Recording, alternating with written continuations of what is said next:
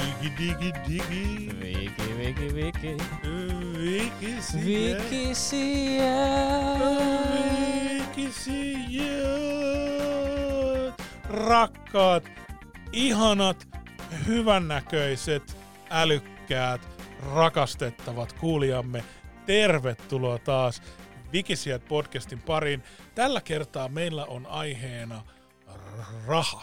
No niin, terve terve vaan kaikille ja tervetuloa kaikki vähän rumemmat ja huono-osaisemmatkin. Toi ilkeä tyyppi tuolla Naki Puolakka, minä olen Tomi Valmio. Ne oli ilkeä, mä olin vastaanottavainen.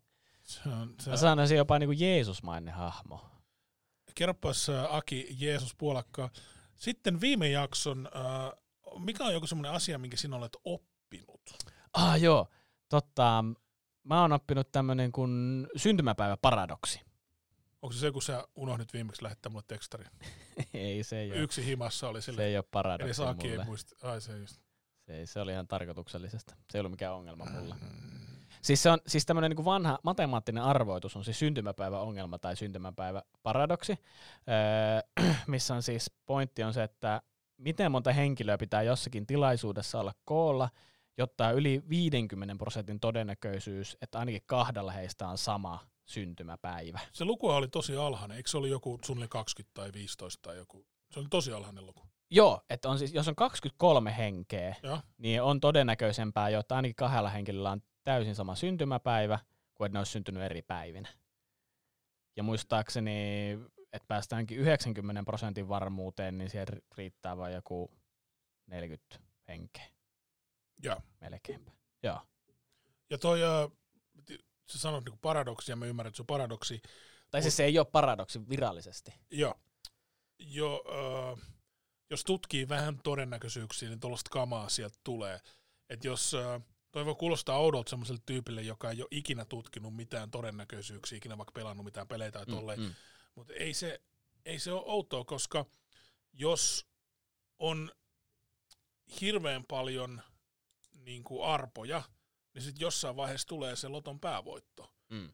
Ja jos sulla on vaikka 23 tyyppiä siellä samassa huoneessa, niin sulla on niinku tosi monta yritystä yrittää osua ees johonkin. Kyllä. Koska sitten kun sulla on ollut vaikka 10 tyyppiä, joilla on eri päivät, niin sitten se 11 tyyppi, niin silloin on niinku 10 kohtaa, mihin osuu. Joo, kyllä, että se kumuloituu tavallaan. Se, Ja sitten se, jos se 11 tyyppi on silloin eri kuin niillä ekalla 10, niin se 12 tyyppi, niin sitten silloin on niinku 11 päivää, mihin yrittää osua. Niin äh, se on hyvin loogista, että 23 henkilöllä on luonnollisempaa. Löy- Se on, totta, se on logista, mutta tavallaan se ei niin kuin... Tämä on se, mitä sä oot oppinut viikon aikana. se, on, se on niinku perstuntumalta, se ei kuulosta. Ei. Ää, ja tämä on hyvä esimerkki siis siitä, että miten meidän pää ei ymmärrä todennäköisyyksiä. Se ei, Ei. Niin. ne äh, semmoista ihan todennäköisyyksiä tutkivalle tyypille semmoista ihan ilmiselvät asiat, niin ne on niinku hämmentäviä meillä, Mm. jotka ei ole niinku ihmisille, jotka ei tutki. Mm. Esimerkki, mä kerron yhden esimerkin vielä, sitten mäkin haluan tietää, mitä Tomi sinä oot oppinut. Mutta esimerkiksi öö, tästä oli siinä Veikkauksen X öö, asiakaslehdessä tosi hyvä juttu, mitä me pää ei ymmärrä todennäköisyyksiä. Ja yksi hyvä esimerkki, mikä aikaisemminkin on lukenut, öö, on se, että missä vaikka tietokonepeleissä, sanotaan vaikka Firaxiksen Civilizationissa tai sitten XCOMissa, kun niissä ilmoitetaan silleen niin kuin osumaprosentti. Että jos sä vaikka ammut jotain mörköä ja se peli ilmoittaa, nyt sulla on 72. Joo. joo, tai sanotaan, että silloin vaikka sanoit 33 prosenttia, että sä Joo. osut. Eli noin joka kolmas suunnilleen todennäköisesti osuu. Niin sitten kun ne testasi sitä pelaajilla, niin kaikki koki sen niin kuin epäreiluna. Että niistä tuntuu, että se meni useammin ohi kuin vaan kaksi kolmassa kertaa, vaikka se oli täysin todellinen se osumisprosentti. Joo. Niin sitten ne muokkasi sen silleen, että siinä pelissä oi- 33 prosenttia, on, mikä ilmoitetaan, on oikeasti 50 prosentin todennäköisyys. Okay. Niin sitten se tuntuu pelaajista reilummalta. Eli tämä reaalimaailma on niin raaka, että me tarvitaan vähän tyynyä. Joo, meidän niin pää ei muista öö, epäonnistumisia ja onnistumisia samassa suhteessa välttämättä, ja se ei, Ei, myöskään ymmärrä, että todennäköisyys... Negatiivisuus painottuu. E- Se ei pelkästään tossa, vaan niin jos on vaikka joku uutinen, ja sitten se alla on kymmenen kommenttia, yhdeksän asiallista ja yksi on semmoinen, että mä oon pannut sun mutsi, niin se negatiivinen tulee sieltä esiin. Ei toi välttämättä ole negatiivista. Ei, ei se välttämättä, no, siis mulla on vaan semmoiset niin omat arvot, joiden Ah, okei, mä- niin, aivan. ää, joo, tulkitsen, tulkitsen ympäröivää maailmaa. Mm. Ää, ja se syy, miksi me ollaan parempia muistamaan negatiivisia asioita kuin positiivisia, on se, että evoluution kannalta niitä on parempi tutkia. Että se ei ole, jos me ollaan vaikka jossain yhteisössä ja siellä on seitsemän tyyppiä, jotka käyttäytyy meitä kohtaan hyvin ja yksi, joka käyttäytyy huonosti, niin äh, sitä yhtä kannattaa pitää vähän enemmän niin kuin merkillä kuin niitä muita, mm. että et sä herää sit, niin kuin, että joku heittää sua kivellä pää. Totta kai, se on niin kuin pitää me elossa, mutta Joo. myös ahistuneena koko ajan. Totta. Mm. Mitä, Tomi Valamies, sinä olet oppinut sitten viime jakson? Mä oon oppinut viime jakson, että on olemassa semmoinen asia kuin shakkinyrkkeily. Tää, et sä tiennyt shakkinyrkkeilyä? En oo tiennyt shakkinyrkkeilyä. What?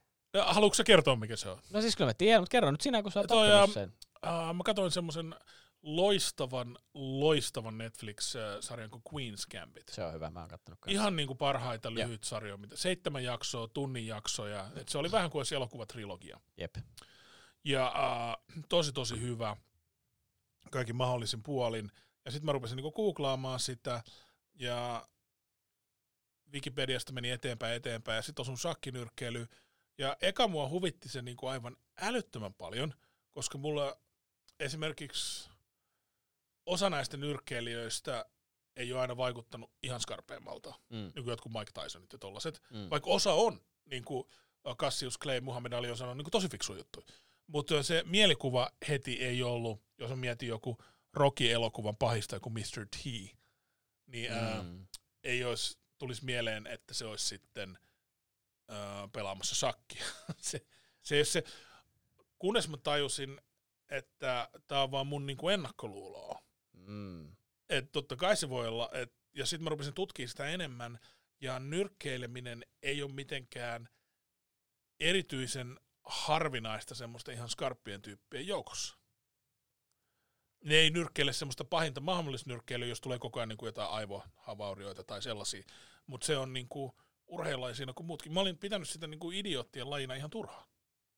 Siksi oli mulle niin huvittavaa, että on olemassa sellainen asia kuin nyrkkeilyshakki, jos vuorotellen nyrkkeillään pelataan shakki. Niin, että sua nauratti tavallaan tämä juxta positio, tämä tämmöinen niin kuin vastakkainasettelu, että tämmöinen niin älykkäiden ihmisten laji, kuten shakki, ja sitten tyhmien ihmisten laji, kuten nyrkkeily. Joo, ja se oli taas sitä, että mä olin tyhmä, koska mm. mä en niin kuin tajunnut ö, nyansseja. Kyllä, joo. Mutta eikö siinä shakkinyrkkeilyssä sinähän siis voi voittaa joko niin kuin sille, että niin kuin siinä nyrkkeilymatsiosuudessa, eli saa niin kuin tyrmäyksen tai miten Joo. se meneekään, tai sitten jos shakki-osuudessa saa niin shakkimatin, niin voi voittaa. Joo, ja sitten siinä on tarkat, että äh, ei saa niin kuin stalling, eli ajan pelaaminen, niin siitä mm. rankaistaan aika nopeasti sen takia, koska muuten siinä lajissa voisi olla silleen, että jos sulla menee toinen osio huonommin, ne. niin sitten sä niinku pelaat siinä vaan aikaa, jotta sä voit päihittää siinä toisessa osiossa. Niin, vaikka siinä shakkiosuudessa mietit olevinaan tosi pitkään. Joo, niin siinä ää, tuo, iso osa tuomarin hommaa on katsoa, ettei kukaan pelaa aikaa.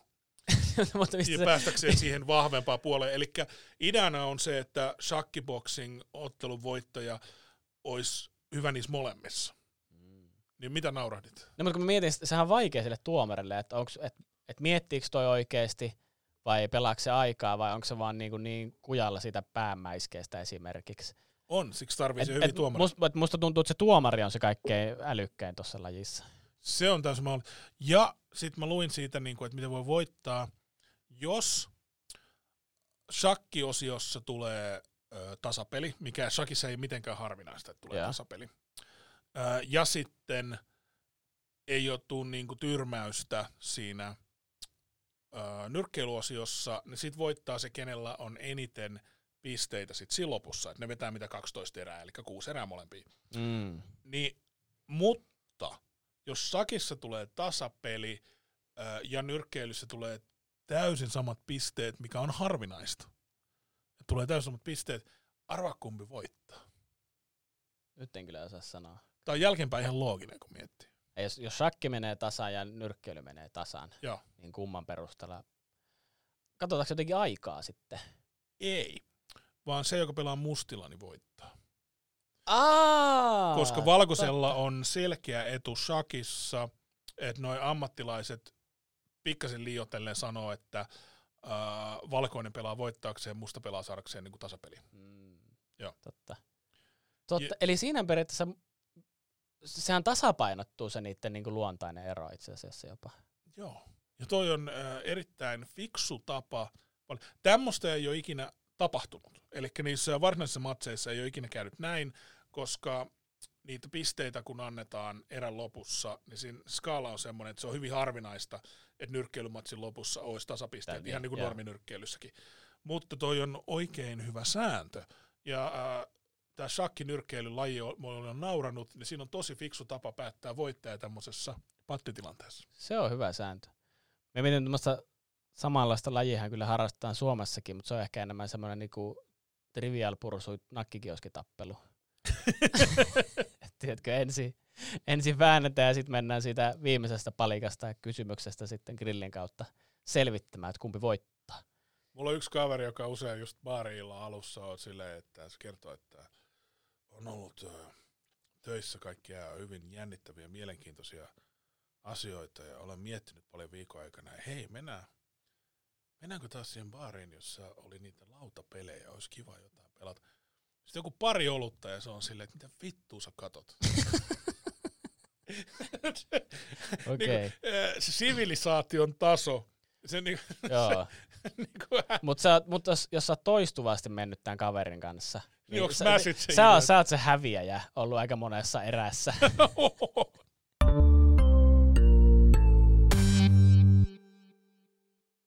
Hyvä. Mennäänkö me tuota päiväaiheeseen? Mennään päiväaiheeseen. Tänään meillä on päivän aiheena raha. Aina kun kuulet tämän äänen, on se merkki siitä, että mitä seuraavaksi luemme, on suoraan Wikipediasta. Raha. Vaihdon väline, arvon mitta, omaisuuden muoto sekä valuutta. Sen tärkein tehtävä on toimia yleisesti hyväksyttynä maksuvälineenä, eli sen voi vaihtaa hyödykkeisiin, eli palveluihin ja tavaroihin. Raha on myös yhteiseen sopimukseen perustuva arvon säilyttäjä ja kirjanpidon yksikkö. Talousjärjestelmää, jossa raha on kaikissa vaihdantatilanteissa yleisesti hyväksytty maksuväline, kutsutaan rahataloudeksi. Luontaistalous on talous, jossa ei käytetä rahaa. Rahan arvo on täysin sopimuksen varaista. Nyt mun pitää alkuun sanoa, että mua jännittää tämä jakso, koska itselläni on se kaptioiden kandidaatin tutkinto, mm. niin että jos mä oon tässä jaksossa silleen, että en mä tainnut tästä käyttää. se, olisi vähän, se olisi vähän nolo. Okay. No tommonen olo mulla on joka jakso, kun sä kysyt aina psykologian professori suunnilleen puolekkäin, että kerro tästä ja tästä. En minä tiedä kaikesta. Nyt sä voit olla silleen, että kandidaatti Tomi Valamies. Niin.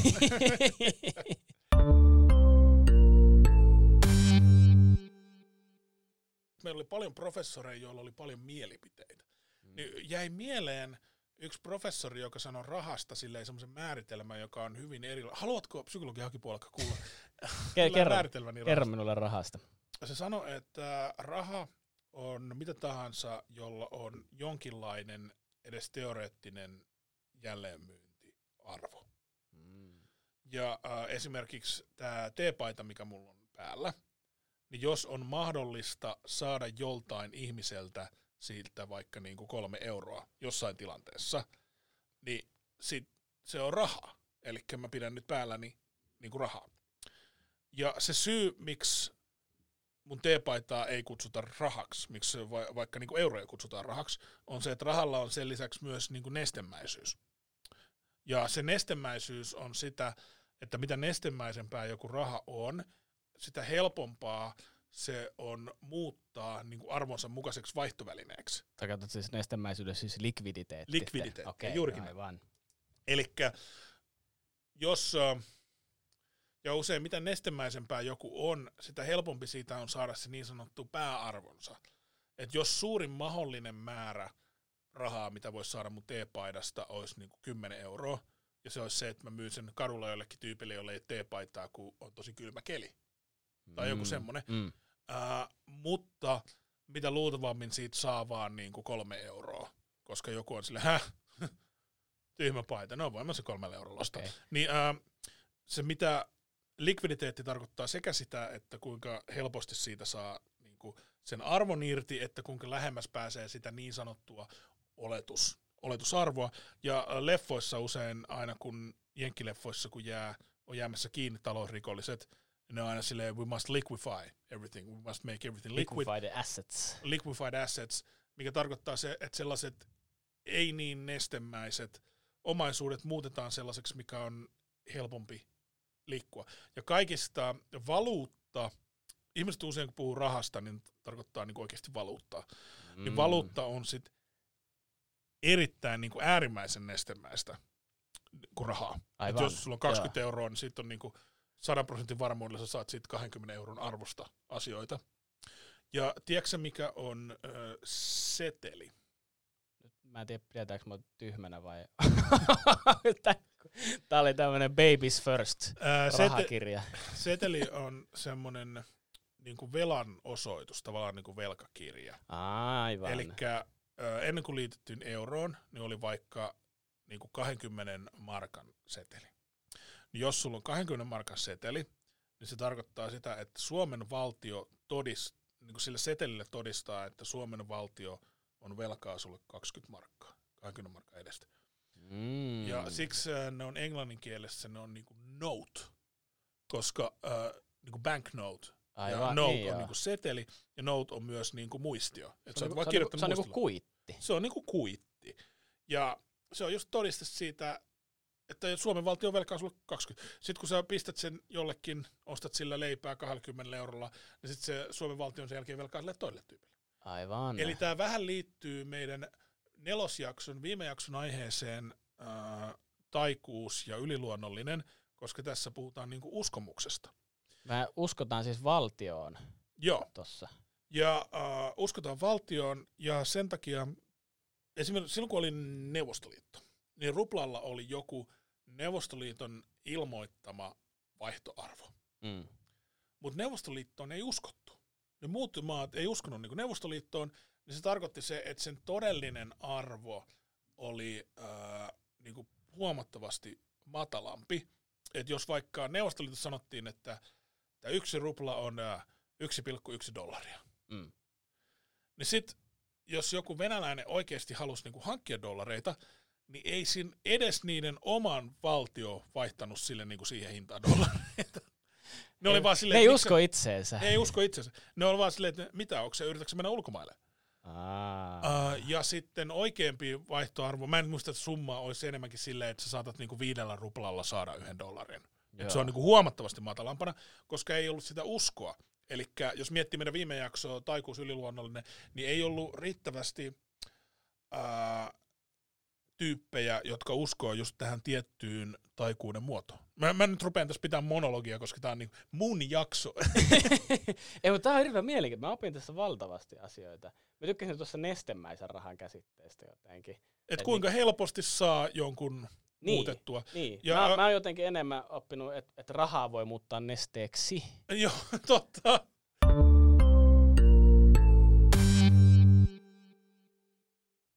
Tämä on kyllä todella mielenkiintoista. Tai mä muistan kuulleni kerran semmoisesta kulttuurista, ää, muistaakseni jossain Oseaniassa päin, että heillä niin kuin arvokkuus tai se, millä levelillä sä olit siinä yhteiskunnassa, määriteltiin sen perusteella, että miten paljon sä pystyt tuhlaamaan asioita.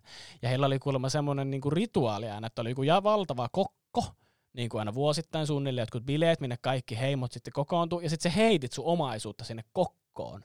Ja se aikaa pystyy eniten tuhoamaan omaa omaisuuttaan, niin oli niin kuin se kovin äijä ja nimenomaan yleensä mies. Ja sitten heille kuulemma kerran tuli, että joku tyyppi tuli, jolla oli semmoinen niinku kultalaatta, että se oli joku kaikkein arvokkain yksikkö niiden siinä jossain kulttuurissa, joku tietty Joo. mitta ja muotti niitä kultalaatta, niin se kuulemma sen laittoi palasiksi siellä ja heitti sinne tuleen, ja se oli niin shokeraava, että ne suoraan teki sitä kuninkaan tai jotain.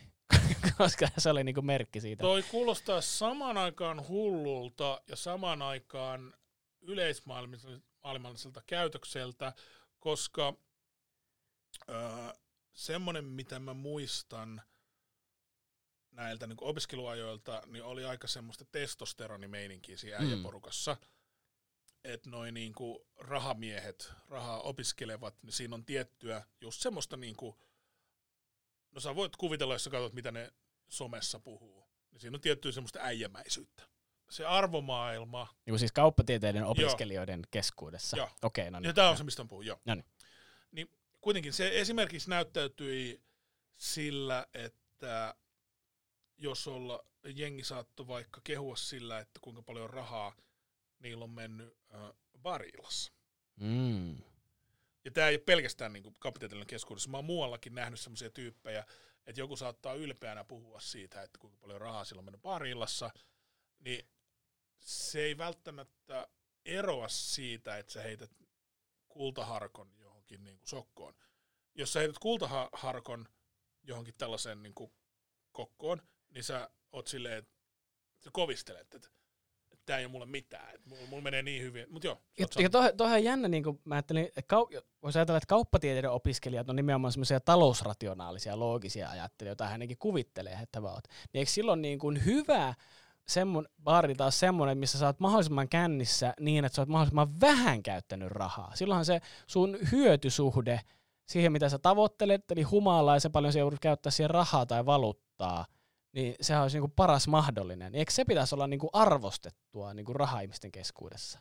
puhtaalla logiikalla joo. Niin. Mutta käytännössä se menee sillä, että Trumpit puhuu siitä, että kuinka ne ajaa limusiinilla. Niin. Toi, tai mä muistan, mulla oli yksi kämpiksen kaveri, joka selitti, että kun lähti jonnekin reissuun, olikin jonnekin Baltian maihin, että, että kun siellä on halpaa ryypätä ja kaikki on halpaa ja näin, mutta sitten hän meni baariin, ja se, missä oli kuulemma Finlandia vodka oli siellä. Ja sitten oli, että oho, hei, siistiä, ollaan täällä Liettuassa, Latviassa, täällä on Finlandia, niin tätähän pitää nyt juua. Ja sitten se Finlandia vodka oli totta kai sitä baarin kalleita. Ja se oli jotenkin Joo. suunnilleen kalliimpaa kuin Suomessa. Et tarkoitus oli mennä halvalle ryyppyreissulla, vetää halpaa kaljaa, paikallista halpaa viinaa, mutta sitten päädyttiin siihen, että juodaan sitä kaikkein kalleinta ja suomalaista totta kai, että siinä on niinku kaksi aspektia. Ja sitten siitä on tullut tavallaan tämmöinen tarina, millä leuhkitaan. Mutta sehän oli vaan tarkoittaa, että siitä vaan tyypistä hölmö. tehtiin kuningas, koska hän heitti kultaharkon kokkoon. Kyllä, nimenomaan. Tai Eli rahat liettua. mä ymmärrän hyvin tota, sun tarinaa. Mä oletan, siis korjaus on väärästä, korjatko joku muu väärässä, mutta tavallaan, että kauppatieteessä, taloustieteessä on lähdetty liikkeelle semmoista, että oletetaan, että ihminen on rationaalinen toimija ja se pyrkii aina maksimoimaan oman hyödyn Joo. jotenkin tilanteissa. Ja sitten psykologiasta taas tiedetään, että ihminen itse ei, ole kovinkaan rationaalinen toimija. Esimerkki, klassinen psykologinen tutkimus ja myös taloustieteellinen. Ihmiselle sanotaan, että tässä on 100 euroa tai 100 dollaria ja se pitää jakaa tämä nyt toisen ihmisen kanssa sille, että se toinen saa päättää sen, että miten se jaetaan, vaikka että 50-50, ja sitten sinä saat päättää, että otatko sen. Ja jos sä otat sen, niin sekin saa sen oman osuuden. Niin rationaalinen ihminen hän teki silleen, että jos se toinen jakaa sen vaikka, että hän saa 99, ja että sinä saat sitten niin kuin yhden dollarin vaan, niin kyllähän sun silti kannattaa se ottaa, koska toinen vaihtoehto on, että sä et saa mitään. Mutta tutkitusti tosi moni ihminen toteaa, että tämä tuntuu epäreilulta, ja he, he on valmiita menettämään sen yhden dollarin, jotta se toinen ei saa 99. Mutta jos mietit taloustieteellisesti, tuossa ei ole mitään järkeä tuossa ratkaisussa. Mä oon eri mieltä, koska toi transaktio, jossa sä maksat yhden dollarin siitä, että sä voit näyttää kuusi päälle keskisormen. niin. No mutta toi on emotionaalinen tommonen ratkaisu. Ei sun... Sä No siis onhan sä, sekin lopputulos on, että sä häviät No rahaa. sekin emotionaalista, että sä matkat tuon jääkiekkoon, mutta kyllä silti maksat siitä sen niinku lipun. Se on Niin. niinku transaktio. Tuleeko siinä enemmän arvoa kuin se lipun, tai lipun hinnan verran arvoa? Jos No siis sitä jos peliä. joku olisi niin kusipää, että se sanoo, että jaetaan 99 ja 1, niin mä maksaisin sen yhden heti ihan vaan sen takia siitä ilosta, että hän ei saa niinku 99. Ja mä en näkisi sitä epärationaalisen toimintana, vaan mä näkisin siitä, että tää on, mä maksan tästä ilosta. Mm. Mä en siis väitä, että ihminen on aina rationaalinen toimija, mä vaan sanon, että tuossa on niinku kauppatransaktio, mitä sä et välttämättä näe. Ah, niin, että se, niin, että siinä käydään kauppaa eri asiasta kuin mitä se koeasetelma antaa ymmärtää.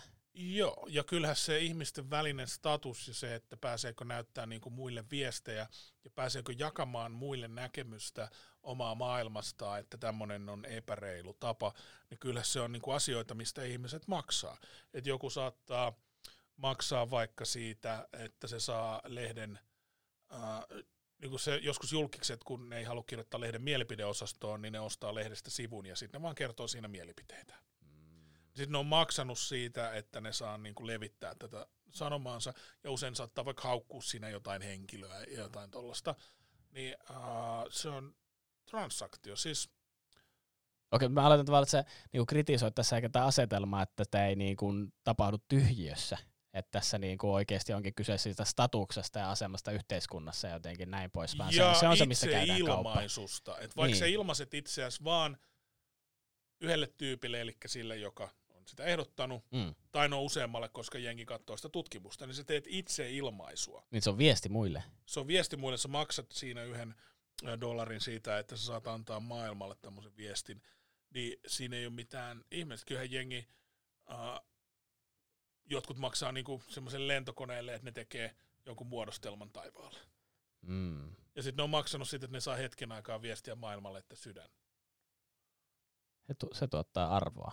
Tuottaa arvoa. Heille ainakin. Joo. Wow, tämä on kyllä, huhu, tähän laittaa ajattelemaan. jos, sä, jos sä oot kattonut, kuinka fiksu mä oon muissa jaksoissa, niin Funa on semmoista jaksoa, jos puhutaan asioista, joista mä tiedän. niin, tää, että oho, sä et vaan heitä näitä hatusta näitä hommia.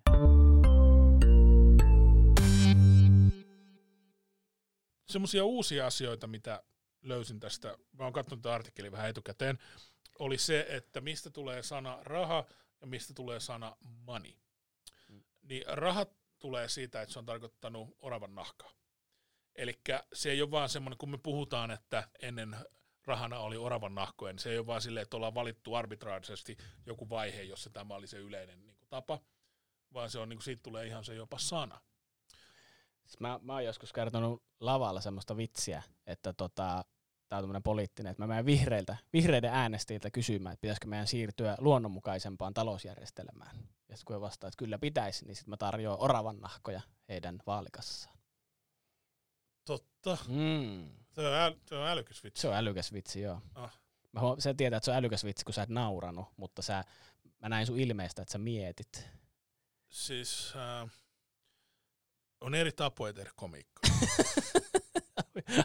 Hyviä ja huonoja. Niin kuin, äh, mä henkilökohtaisesti kutsun semmoiseen, niin kuin, kuulun semmoiseen niin kuin naurukoulukuntaan. Okei, okay, aivan joo. Sitten on myös tällaisia, jotka pistää niin kuin nasevia johtopäätöksiä. Aivan. Että sitten yleisö menee himaan ja sinne vielä seuraavana päivänäkin miettii, että oli, olisi kyllä tosi huono.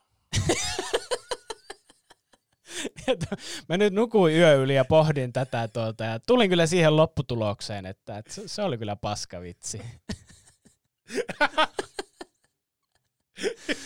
Pisti miettimään, että miten joku voi tehdä noin huonoa komiikkaa. Öö, tästä tulee heti rahan olemusta, koska oravan nahka, niin sen arvo vaihtovälineenä, jos katsoo niin kuin nykymaailmaan. Öö, niin tässä Wikipediassa kerrotaan, että se vaihtoarvo oli noin öö, 500 euroa. Yksi oravan nahka. Joo. Oliko se semmoinen, kenen kuva siinä sitten oli? Se on se 500 euron oravan nahka. Onko se semmoinen oranssi? Sitten on semmoinen vähän pienempi oravan nahka vihreä. Se on joku, joku metsäjumala, joku Tapion kuva. Mä en tiedä. Mutta niin, siis toi... Ukko, sehän se kaikkein ylin pitäisi olla siinä. Ukko ylijumala, joo. Niin suomalaisen mediaanipalkka vuonna 2020 on äh, 3400 euroa. Onko mediaani noin iso? Katsotaan se itse asiassa, katsotaan Googlesta. Et me ollaan usein oltu Wikipediassa, äh, katsotaan huvikseen Googlesta. Joka Suoma- ohjaa meidät Wikipediaan todennäköisesti. Suomalainen mediaani. Mä väitän, että suomalainen mediaanipalkka on kolme tonnia. Keskiarvo ehkä 3400 3500. Mä olin äh, täysin väärässä. Äh, tilastokeskuksen mukaan suomalaisen palkansaajan mediaanipalkka oli viime vuonna 3140 euroa. No niin. mä sanoin, että 3040, mä olin täysin väärässä, mä olin lukenut jotain ihan Joo. Äh, jos... Tämä on se sun kupla.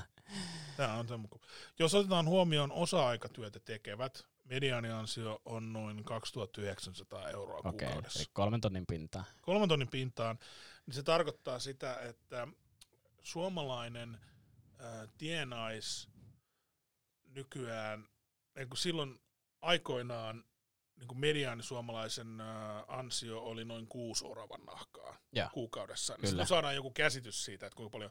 Ja se on, rahassa on tärkeää se, että sen valmistusosat ei ole arvokkaampia kuin se itse raha. Mm. Koska jos vaikka kultakolikko uh, on vähemmän arvoinen kuin mitä se olisi niin kuin kultana, niin siitä se niin kuin sulatettaisiin. Niin alussa mä katoin, että eikö toi niin kuin ongelma, että oravan nahka on noin niin kuin arvokas, että kyllähän joku metsästäjä varmaan kuukaudessa saisi enemmän kuin kuusi oravan nahkaa tehtyä, mutta toisaalta jos se olisi niin kuin vähemmän arvoinen kuin mitä oravan nahka on niin kuin käyttöesineenä, niin sitten jengi ei käyttää sitä valuuttaa, vaan ne käyttää sitä, näetkö mitä haen? Joo, kyllä mä, tai mä rupesin miettimään tuossa myös sitä, että se oravannahan metsästäjähän on sitten portinvartija, että miten paljon rahaa on liikenteessä systeemissä, koska sitähän, oh. jos on tosi paljon oravan nahkaa, tulee inflaatio, ja sitten Joo. sen arvo ei enää ole se 500 euroa per nahka, vaan sen tipahtaa. Ja. Ja sittenhän, vaikka se pystyisi metsästämään niitä enemmän, niin sen ei kannata. Niin, että se, se on hirveän iso vastuu sen niillä oravan nahkoilla. Ja tää, yksi syy varmaan, miksi ollaan siirrytty oravan nahoista sitten johonkin niinku muihin, ois, ö, se on hyvä, että se portinvartija olisi joku muu taso kuin joku random metsästäjä. se olisi hyvä, että se olisi vaikka niinku valtio. Aivan joo. Niin mä voin uskoa, että tuommoisia oravan nahka tyylisiä ongelmia on ollut silleen, että jos sä vaikka myyt sun majan tietyn määrällä oravan nahkoja, ja sitten menet ostamaan niinku uutta majaa, ja sitten selviää, että ei kun näitä on liikkeellä näin paljon, että kyllä mä haluan niinku tästä majasta paljon enemmän. Sitten sä nyt mulla ei ole majaa. Mutta mä mietin, onko sen ajan niin osakesäästämistä tai rahastosäästämistä ollut sitten se, että sä vaikka ostat semmoista metsää, missä on tosi käpyisiä puita. Vaikka, että sä, sä, sä, et likvidoi vielä niitä oravia niin kuin käytettäväksi, vaan sä tiedät, että mulla on tuossa plantaasi, missä muuten oravia on aika paljon, ne on myös aika kovia lisääntymään. Mä semmoisia hyviä käpypuita pystyttelen sinne lisää tai istuttelen lisää, niin sulla on niin kuin sä et ole vielä niinku assetteja myynyt siitä tai muuttanut niitä niinku rahamuotoon, mutta sulla on niinku omaisuutta siellä tallessa. Totta.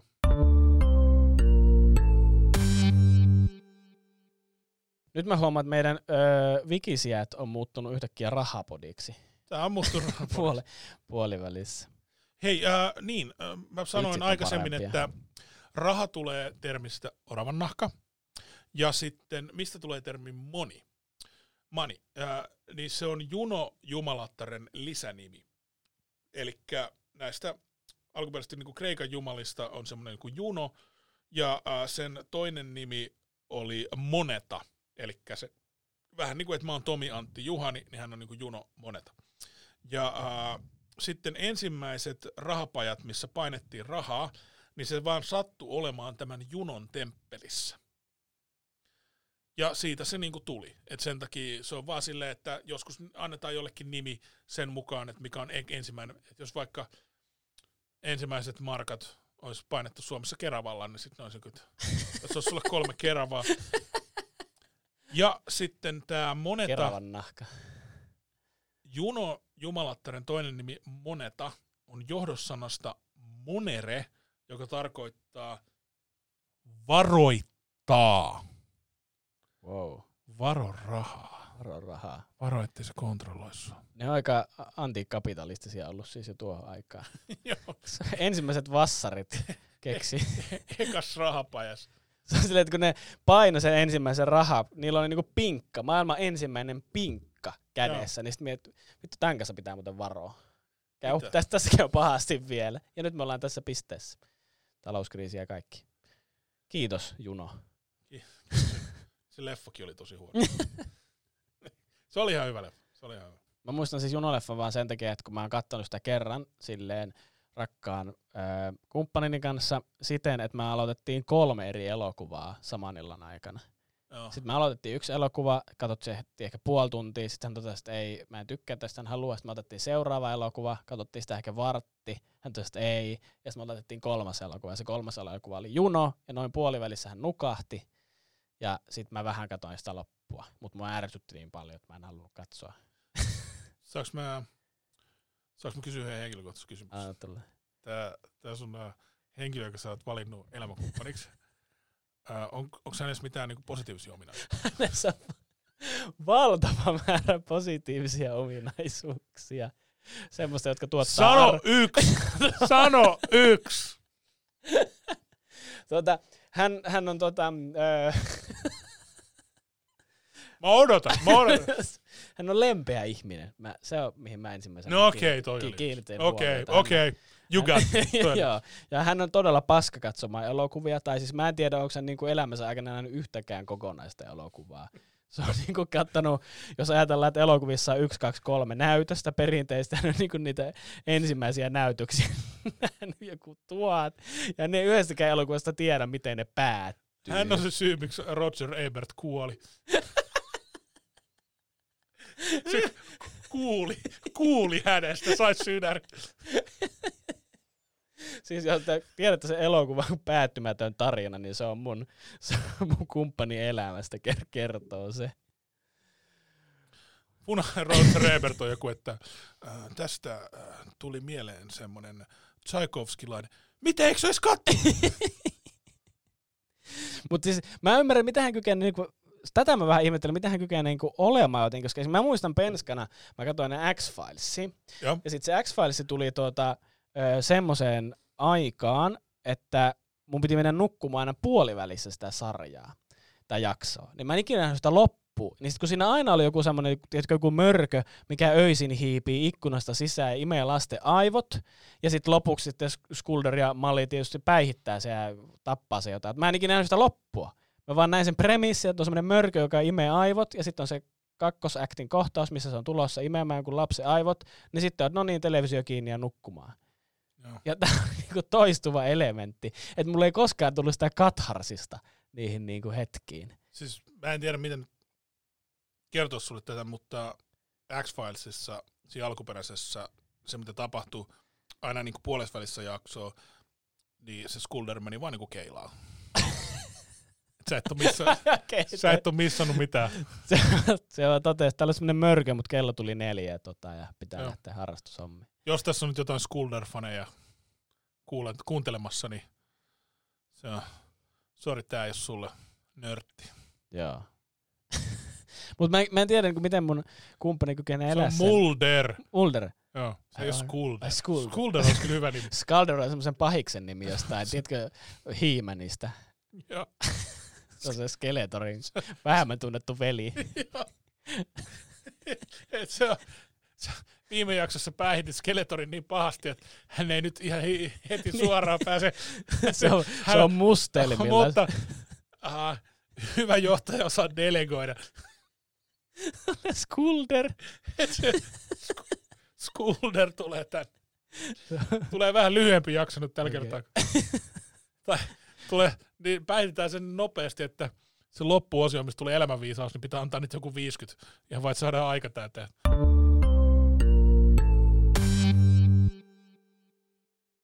Saanko antaa vinkin nyt kaikille rahastosijoittajille? Älä ole rahastosijoittaja. Nyt perustele. Eli ne välimaksut, mitä rahastoissa otetaan, niin ne on aika isoja. Eli jos olisi silleen, että saisit niillä osakkeilla, mihin niitä rahastoissa käytettiin, oltaisiin tila, tienattu tänä vuonna vaikka niin kuin 6 prossaa tai 7 prossaa, niin rahastosijoittaja saattaa tienata vaikka 4 prossaa tai 5 prossaa, koska ne ottaa siitä välistä sitä Mm, salkunhoitohommaa. Ja sitten rahaston ideana on se, että sä vähennät ö, riskiä. Mm. Et siellä on sellaisia tyyppejä, jotka katsoo, että otetaan niinku sopivia, ostetaan osakkeita sopivista firmoista ja bla bla bla. Sä voit itse vähentää sen riskin sillä, että sä sijoitat tosi moneen. Eli katot, jos sä haluat sen sijaan, että sä laitat vaikka 10 000 euroa rahastoon, niin laitat tuhanteen eri firmaan ää, kaikkiin 10 euroa. No mutta sit mun pitää tehdä se selvitystyö tossa. Kuitenkin itse ja aikaa rahaa. Öö, pääsemme osakkeen kohtaan kaksi, mikä on se, että ö, Wall Streetillä on semmoinen leikkimielinen koe, mitä ne tekee vuodessa, että kuinka hyvin pärjää apina näitä niinku rahastoja vastaan. Mm. Ja sitten ne tekee sen silleen, että ne antaa apinan heittää seinään noita niinku tikkoja. Joo. Ja sitten siellä on eri niinku rahastoja, Joo. ja sitten ne sijoittaa niihin, mitä se on heittänyt. Ja se on, äh, nyt emme vannomaan, mutta se on lähestulkoon joka vuosi päihittänyt ne rahastot. koska jos se ihan sattumalta valkkaat niin kuin ilman mitä, sulle ei mitään tietoa pörssistä, Mm. Niin sä silti päihität kaikki rahastot, ellei olla rahastolla käynyt tosi hyvä tuuri. Tai niinku, mutta sä päihität keskivertorahaston. Sä Mm. päihität keskivertorahaston ilman, että sulla on mitään tietoa osakesijoittamisesta, koska ne rahaston hoitajien ottamat salkkumaksut ovat niin iso kuluerä. No mutta kyllähän tuo kertoo siitä, että että jo, kyllähän sun kannattaa kuitenkin sijoittaa rahastoita osakkeisiin jotain kautta. Osakkeisiin, Jota- jotakin joo. kautta. Joo, anyway. osakkeisiin, mutta ei Ta- rahasto. Niin, tai sitten hankkii semmoisen... Salkuhoitaja on niinku turha duuni. Ne pitäisi niinku kaikki viedä niinku vaikka McDonald'sin duuni. Se on, se on täysin turha duuni. Psykologi Aki Puolakka. Onko, löytyykö sinulta satunnainen Wikipedia-artikkeli? Laitetaan täältä. The Leftovers. The Leftovers on yhdysvaltalainen draamasarja, jonka ovat luoneet Damon Lindelof ja Tom Perrotta. Se perustuu Perrottan samannimiseen romaaniin vuodelta 2011. Sarjaa tehtiin kolme tuotantokautta. The Leftovers alkoi HBO-kanavalla 29. kesäkuuta 2014 ja viimeinen jakso esitettiin 4. kesäkuuta 2017. Mä kerran katsoin, yritin katsoa tuota sarjaa, mutta se oli vähän jämä.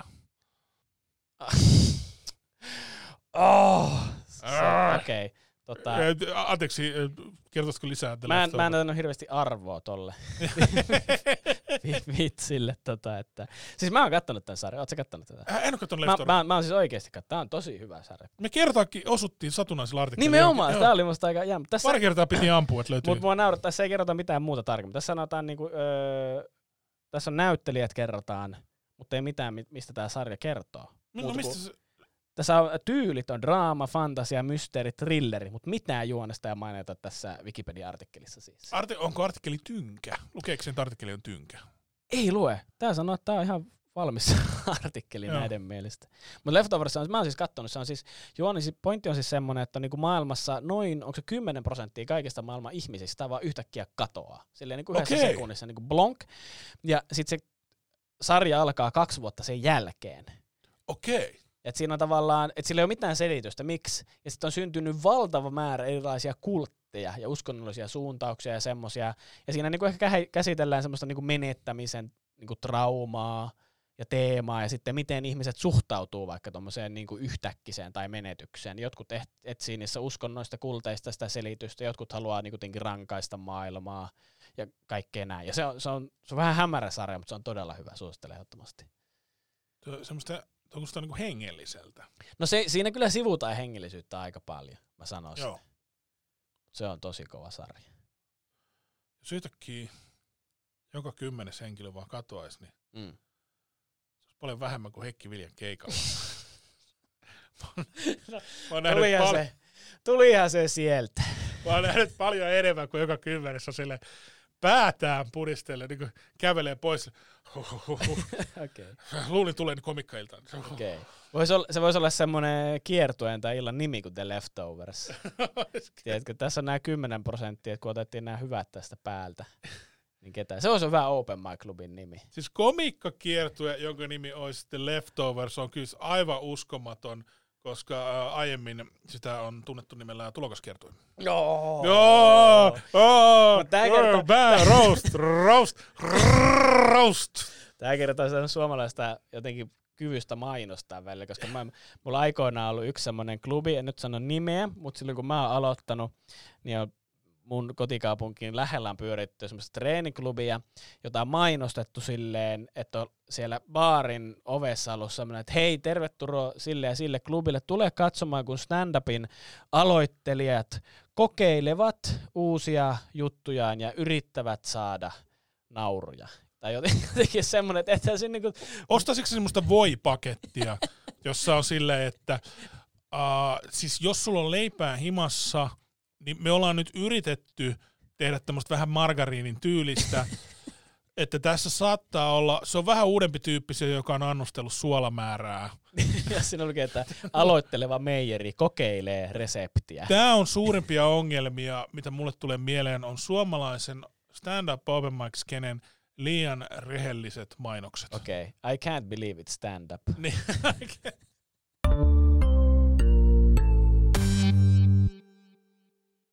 Kiitos, kiitos rakkaat kuulijat, että ää, jaksoitte kuunnella tämän rahajakson laskuuni postissa.